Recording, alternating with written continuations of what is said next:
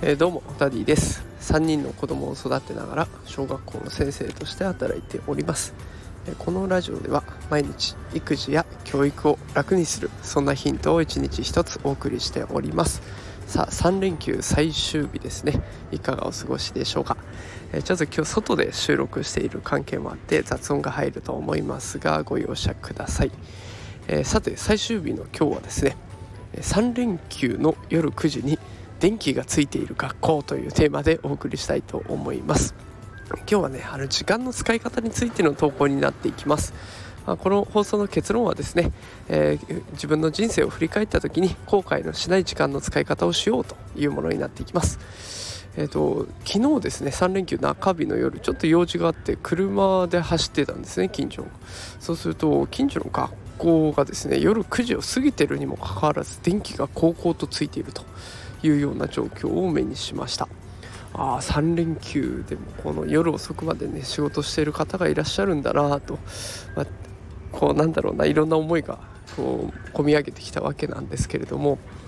私自身はねこういうそういった時間の使い方っていうのはあんまりしたくないなと思っていて、まあ、それだけ遅くまでやるんだったらねその分を、まあ、自分の時間として投資の勉強したりとか Web3 だとか NFT だとか暗号資産だとかねそういったことに勉強していきたいと思うしあとは家族のために時間も使っていきたいなとも思うし時間の使い方の方向性がやっぱ違う人もいるんだなっていうことを思いました。